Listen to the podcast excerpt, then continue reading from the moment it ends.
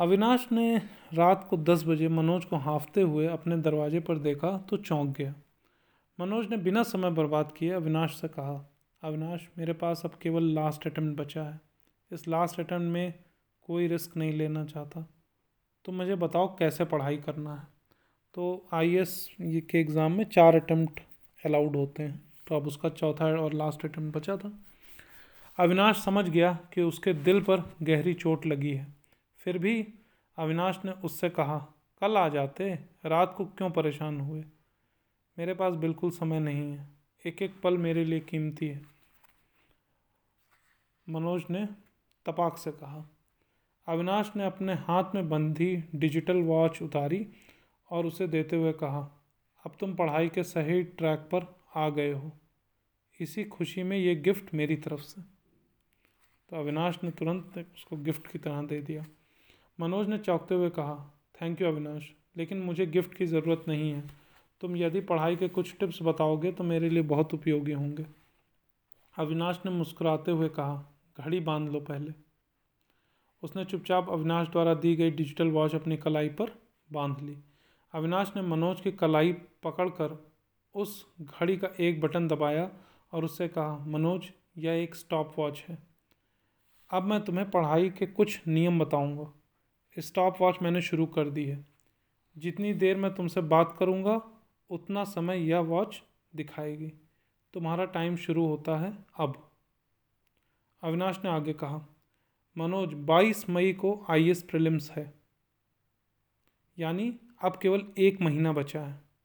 तो ये एक समझने वाली चीज़ है कि जब जैसे आदमी का प्रिलिम्स हुआ, प्रिलिम्स में सिलेक्शन हुआ, उसके बाद वो मेंस की तैयारी करने लगता है। फिर मेंस का एग्ज़ाम देता है कुछ महीनों बाद।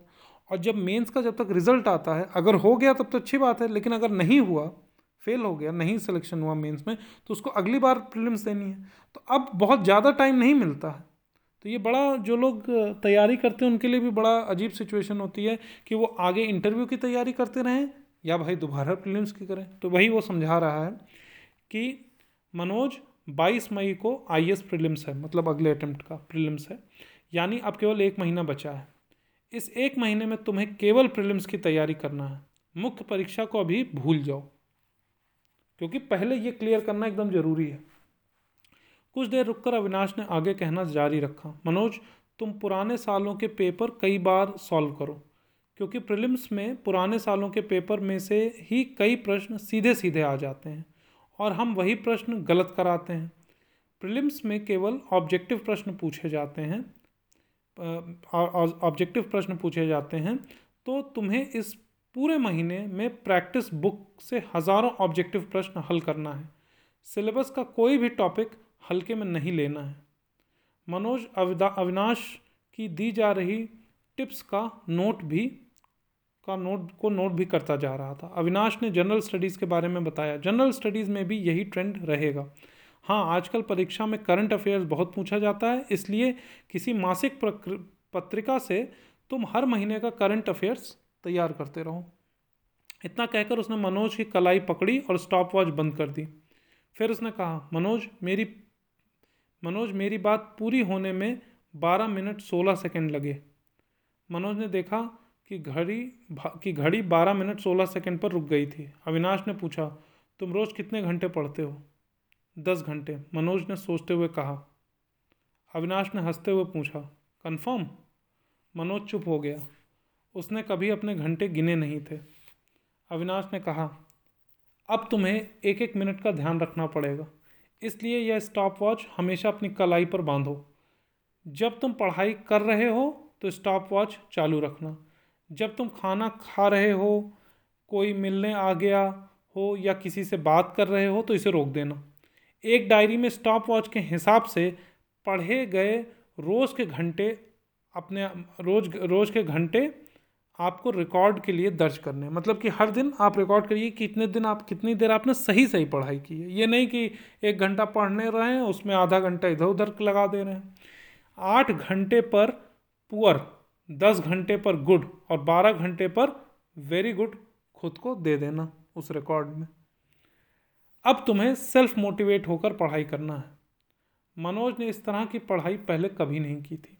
इस तरह के घंटों का हिसाब तो कभी नहीं किया, कभी भी नहीं किया था। सामने किताब रहती थी और वह अपने रूम पार्टनर पांडे से बात करता रहता था और सोचता था कि आज तो दस घंटे पढ़ाई किए हैं। मनोज अविनाश के कमरे से उत्साहित होकर अपने कमरे पर चला गया।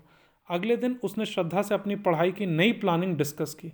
मनोज, अविनाश एकदम सही कह रहा है। मैं तो अब उत्तरांचल पीएससी पर फोकस करूँगी। इस साल का आईएएस एग्ज़ाम मैं नहीं दे रही। लेकिन तुम्हें अपने चौथे और आखिरी अटेम्प्ट की तैयारी करनी है। केवल उस पर फोकस करो। अब नहीं तो कभी नहीं। मैं अपने मनोज को आईपीएस बनना हुआ देखना चाहती हूँ। एक दिन पहले ही मनोज के प्यार को स्वीकार करने वाली श्रद्धा ने मनोज से कहा शुरू शुरू में मनोज की पढ़ाई स्टॉप वॉच के अनुसार छः घंटे से ज़्यादा नहीं हो रही थी। धीरे धीरे उसने 10 से 12 घंटे रोज़ स्टॉप वॉच के अनुसार पढ़ाई करना शुरू कर दिया। तो अब वो जो इधर उधर टाइम वेस्ट हो रहा था, उसको एकदम कंट्रोल कर लिया उसने। इस तरह महीने भर में मेहनत और रणनीति से उसने प्रिलिम्स की अच्छी तैयारी कर ली। श्रद्धा चाहती थी कि मनोज केवल अपनी पढ़ाई पर ध्यान दे, इसलिए उसने मनोज को शाम को कुत्ते घुमाने में समय बर्बाद करने से मना कर दिया। श्रद्धा ने तय किया कि वह अपने खर्चे कम कर देगी, जिससे मनोज को पैसों के लिए अधिक परेशान ना होना पड़े। कि श्रद्धा अपने खर्चे थोड़े और कम करके उससे थोड़ा सपोर्ट कर देगी मनोज को, जिससे कि मनोज का भी काम चल जाए। श्रद्धा ने एक लड़की को रूम पार्टनर रख लिया, जिससे एक हज़ार रुपये श्रद्धा के बचने लगे। यह पैसे मनोज के कमरे का किराया भरने के लिए काम आने लगे। तो उसने इस तरह से मनोज को सपोर्ट किया। श्रद्धा के कहने पर मनोज ने शाम को कुत्ते घुमाने का काम बंद कर दिया। और अब इस तरह से उसको भाई दो घंटे और मिल गए पढ़ने के लिए। प्रीलिम्स परीक्षा हो गई। मनोज को प्रीलिम्स क्लियर करने में अब कोई संदेह नहीं था। श्रद्धा ने इस बार सिविल सर्विस के स्थान पर उत्तरांचल पीएससी का प्रीलिम्स दिया था।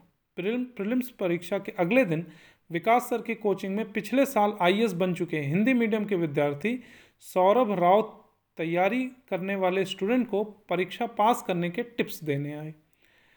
मनोज मुख्य परीक्षा की तैयारी के लिए सटीक रणनीति तलाश रहा था। वह सेलेक्टेड सौरभ राव की सफलता की रणनीति को अक्षरशः पालन करने को बेताब था। उसने सौरभ राव से पूछा, सर, मुख्य परीक्षा में अधिक से अधिक नंबर लाने के लिए क्या करें? सौरभ राव ने बताया, लोग मानते नहीं हैं, पर यदि कुछ बातें याद रखें तो सफलता ज़रूर मिलती है। सौरभ राव ने आगे कहा मुख्य परीक्षा में ऑब्जेक्टिव प्रश्न नहीं पूछे जाते, बल्कि निबंधात्मक उत्तर परीक्षा में लिखने होते हैं। मतलब ऐसे टाइप को आंसर्स लिखने होते हैं। इसलिए प्रीलिम्स की पढ़ाई की स्ट्रेटजी मुख्य परीक्षा के किसी काम की नहीं है। मुख्य परीक्षा के लिए यही स्ट्रेटजी है कि अधिक से अधिक याद करो। अधिक से अधिक लिख कर देखो। लिखना बहुत इंपॉर्टेंट है। परीक्षा के पुराने पेपर सॉल्व करो बहुत सारे मॉक टेस्ट दो। सौरभ राव की क्लास के बाद मनोज ने श्रद्धा से कहा, श्रद्धा, मुझे समझ आ गया कि मैं तीसरे अटैम्प्ट में क्यों असफल रहा था। उस अटैम्प्ट में मैंने केवल नोट्स पढ़े थे, लेकिन उन्हें याद करके कई बार लिख कर नहीं देखा था, क्योंकि लिखने की प्रैक्टिस होनी बहुत ज़रूरी है मेंस के लिए। टेस्ट में भी टेस्ट भी नहीं दिए थे मैंने। केवल पढ़ने से काम नहीं चलता, बल्कि याद कर कर के कई बार लिख कर देखना चाहिए। इस बार मैं सौरभ राव सर के बताए गए तरीके से ही पढ़ूँगा। दोनों मुखर्जी नगर के शक्ति पुस्तक भंडार पहुँच गए। मनोज ने 500 कागजों के दो पैकेट खरीदे और श्रद्धा से कहा, एक महीने में 500 पेज, यानी रोज लगभग 20 पेज हमें लिखने हैं श्रद्धा। इतना हमें हर दिन लिखना है। तुम्हें भी उत्तरांचल मुख्य परीक्षा के लिए यही रणनीति अपनानी होगी। हम रोज 20 पेज लिखेंगे। पहले याद करेंगे, फिर लिखेंगे और टेस्ट देंगे। और यह कम और यह क्रम, ये ऑर्डर परीक्षा तक चलेगा। पर मनोज के मन में कुछ आशंका थी, लेकिन एक समस्या है श्रद्धा। यदि मैं अच्छा न लिख पाया तो? तो गंदा लिखो, पर लिखो। अच्छा लिखने के इंतज़ार में ही लोग उत्तर नहीं लिखते हैं। अधिकांश विद्यार्थी तो सीधे परीक्षा हॉल में ही पहली बार लिखते हैं। परीक्षा हॉल में पहली बार गंदा लिखने से अच्छा है, घर में कई बार गंदा लिख कर हम अपना लेखन सुधार लें। श्रद्धा ने मनोज को समझाया, सही कह रही हो तुम। इस बार मैं इतना लिखूँगा जितना पूरे जीवन में मिलाकर भी नहीं लिखा होगा। एकदम अब एकदम, मनोज एकदम भर गए हैं एकदम भाव से। मनोज ने कहा कि इस बार मैं इतना लिखूँगा जितना मैंने अपने पूरे जीवन में आज दिन तक नहीं लिखा होगा। मनोज अब सुबह चार बजे उठने लगा, भोर काल में, और जितने लोग आज दिन तक सक्सेसफुल हुए हैं, वो हमेशा सुबह जल्दी उठे। बड़ा सिंपल सा तरीका है। पढ़ाई के क्षेत्र में जो सुबह उठ के नहीं पढ़ा, फिर तो मामला गड़बड़ है। मनोज जब सुबह चार बजे उठने लगा, परीक्षा के पुराने पेपरों का अवलोकन करता और निश्चित टॉपिक के प्रश्न का उत्तर नोट्स और किताबों से याद करता। उसे जब वह टॉपिक याद हो जाता तो निश्चित समय सीमा में उसे लिखकर देख लेता टाइम बाउंड तरीके से। सुबह से लगातार बारह बजे तक। उसके बाद दोपहर में दो घंटे के भोजन और विश्राम के बाद दो बजे से छः बजे तक। दूसरे विषय की यही क्रम, दूसरे विषय में यही क्रम को दोहराता था। तीसरे अटेम्प्ट के विपरीत इस बार श्रद्धा सुबह से मनोज के कमरे पर नहीं आती थी। बल्कि दिन भर की पढ़ाई का लक्ष्य दे जाती। Shraddha science, tech, international relation और करंट अफेयर पर अपने कमरे से नोट्स बनाकर शाम को छः बजे उसके कमरे पर आती। फिर दोनों सामान्य अध्ययन के टॉपिक रात को 10 बजे तक लिख लिख कर याद करते। पर इसके बावजूद मनोज के लिए सामान्य अध्ययन की समस्या अभी भी बनी हुई थी। उसे सामान्य अध्ययन की कोचिंग की ज़रूरत महसूस हो रही थी। बिना कोचिंग के जनरल स्टडी में अच्छे नंबर नहीं लाए जा सकते थे। एक दिन श्रद्धा ने मनोज से कहा, उसकी सह, से, श्रद्धा ने मनोज से कहा कि उसकी सहेली एक कोचिंग में सामान्य अध्ययन पढ़ने जाती है। विनय सर ने ध्येय नाम से एक महीने पहले ही यह कोचिंग खोली है, बहुत अच्छा पढ़ाते हैं। मनोज श्रद्धा के साथ ध्येय कोचिंग पहुँच गया। श्रद्धा ने विनय सर से कहा, सर, हम दो लोग पढ़ने वाले हैं, पर पैसों के अभाव में केवल एक ही फ़ीस दे पाएगा। विनय सिंह को अपनी कोचिंग के पहले ही बैच में मुफ़्त पढ़ने वालों से सामना करना पड़ गया। मनोज ने विनय सर को एकदम ईमानदारी से बता दिया, सर, मेरे पास फ़ीस के लिए बिल्कुल पैसे नहीं हैं, पर सामान्य अध्ययन पढ़ना मेरे लिए बहुत ज़रूरी है। विनय सर के पास अभी पंद्रह स्टूडेंट ही आए थे। उन्हें अधिक से अधिक स्टूडेंट की ज़रूरत थी, फिर भी वे फ्री स्टूडेंट नहीं चाहते थे। उन्होंने मनोज को टालने की कोशिश की। यदि मैंने तुम्हें बिना फ़ीस के पढ़ाया तो दूसरे स्टूडेंट के साथ यह अन्याय होगा। तो ये विनय सर कह रहे हैं मनोज से। मनोज ने उम्मीद नहीं छोड़ी। उसने कहा, सर, बिना जनरल स्टडी, बिना जनरल स्टडी की कोचिंग के मेरा सिलेक्शन संभव नहीं है। सिलेक्शन के बाद मुझे पहली सैलरी मिलेगी। मैं सबसे पहले आपकी फ़ीस चुकाऊँगा। मनोज की बात सुनकर विनय सर हंस दिए। फिर उन्होंने अपनी टेबल के ड्रा, के, टेबल के ड्रॉर में से आठ हज़ार रुपये निकाले और मनोज को देते हुए कहा, फ़ीस तो तुम्हारी माफ़ नहीं हो सकती, इसलिए यह पैसे लो और काउंटर पर जमा कर दो। जब तुम्हारे पास, पैसे आ जाएँ, तब वापस कर देना, पर अभी पैसे के अभाव में तुम पढ़ाई से वंचित नहीं हो सकते। तो मतलब विनय सर ने बड़ा सोच समझ के एकदम सही डिसीज़न देखिए यहाँ पे लिया है। कि ये भी नहीं कह रहे कि मैं तुम्हें फ्री में पढ़ा रहा हूँ, कि इससे गलत संकेत जाएगा जो बाकी स्टूडेंट्स हैं उन पर रादर उन्होंने उसको पैसे, कर्ज की तरह से एक तरह से दे दिए कि भाई जब तुम्हें सैलरी मिलेगी तब तुम दे देना। पहली बार मिलने वाला कोई अनजान टीचर उसके लिए अपनी जेब से आठ हज़ार रुपये दे रहा था। मनोज का मन विनय सर के प्रति सम्मान से भर गया। विनय सर के पढ़ाने का तरीका भी एग्ज़ाम ओरिएंटेड था। वह पढ़ाने से ज़्यादा टेस्ट लेने में भरोसा रखते थे। हैंड्स ऑन कराते थे एकदम। उनकी कोचिंग में जो भी टॉपिक पढ़ाया जाता था, अगले दिन पढ़ाने के पहले उसका टेस्ट ज़रूर लेते थे। उस, उसने अपने लक्ष्य के अनुसार हिंदी, इतिहास और सामान्य अध्ययन के सैकड़ों प्रश्नोत्तर लिख डाले। उसने मतलब मनोज ने। विकास सर, विनय सर, उसके लिखे हुए उत्तर को चेक करते और गलती निकालने पर मनोज फिर से सुधार सुधार कर लिखने का अभ्यास करता। मतलब लिखता और विनय सर और विकास सर दोनों से चेक भी करवाता था अपने आंसर्स क्योंकि सारे ऐसे टाइप आंसर्स होते थे। चेक करवाता था, फिर फीडबैक लेता था, फिर करेक्ट करता था, फिर लिखता था। अगस्त की पाँच तारीख आ गई। अविनाश के कमरे पर उसके बर्थडे की पार्टी चल रही थी। गुप्ता और शरद डांस कर रहे थे। मनोज की पढ़ाई अच्छे चलने के कारण आज वह भी अविनाश के बर्थडे पार्टी में आ गया था और डांस कर रहा था।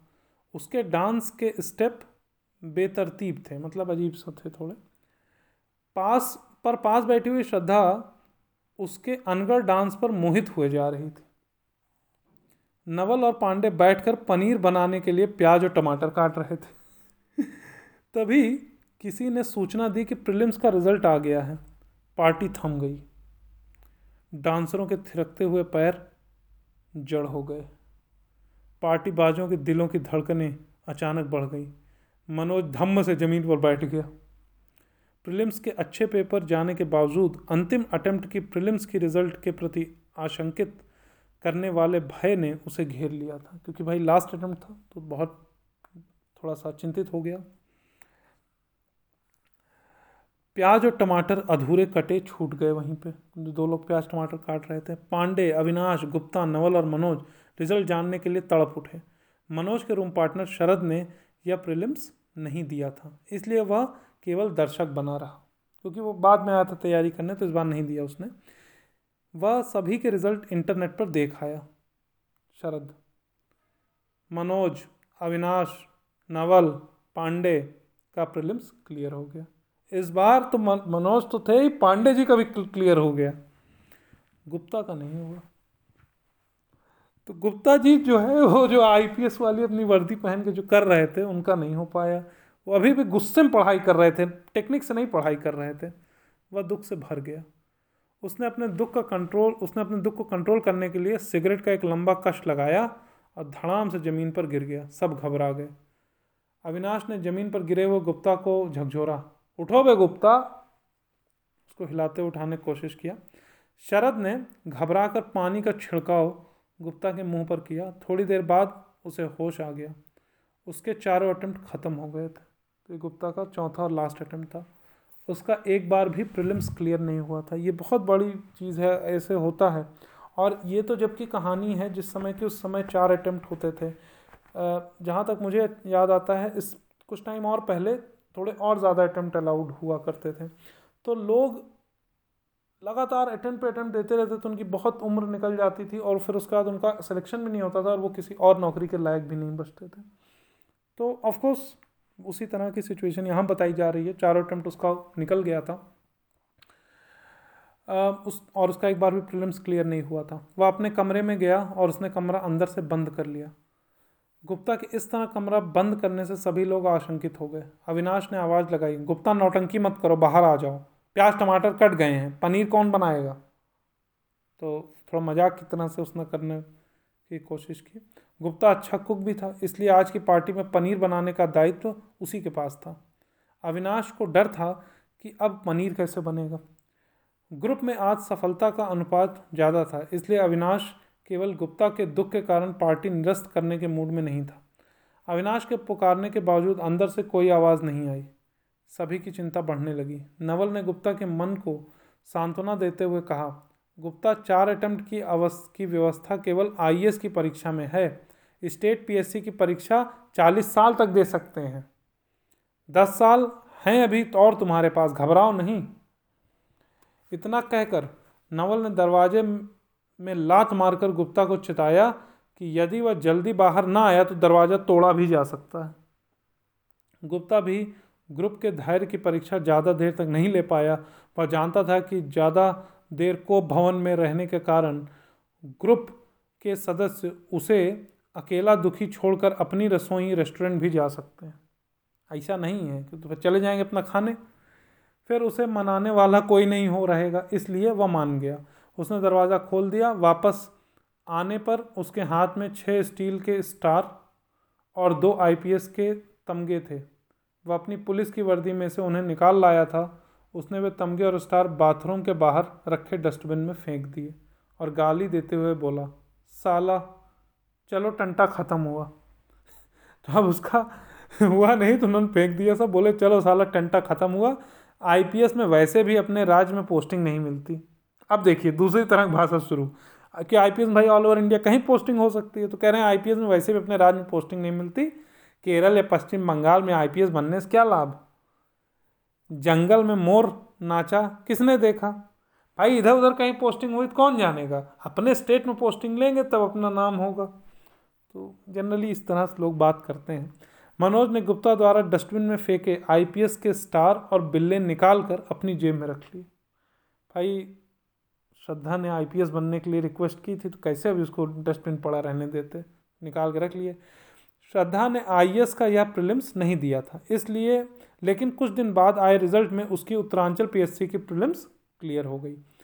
श्रद्धा हरिद्वार जाकर उत्तरांचल की मुख्य परीक्षा भी दे आई।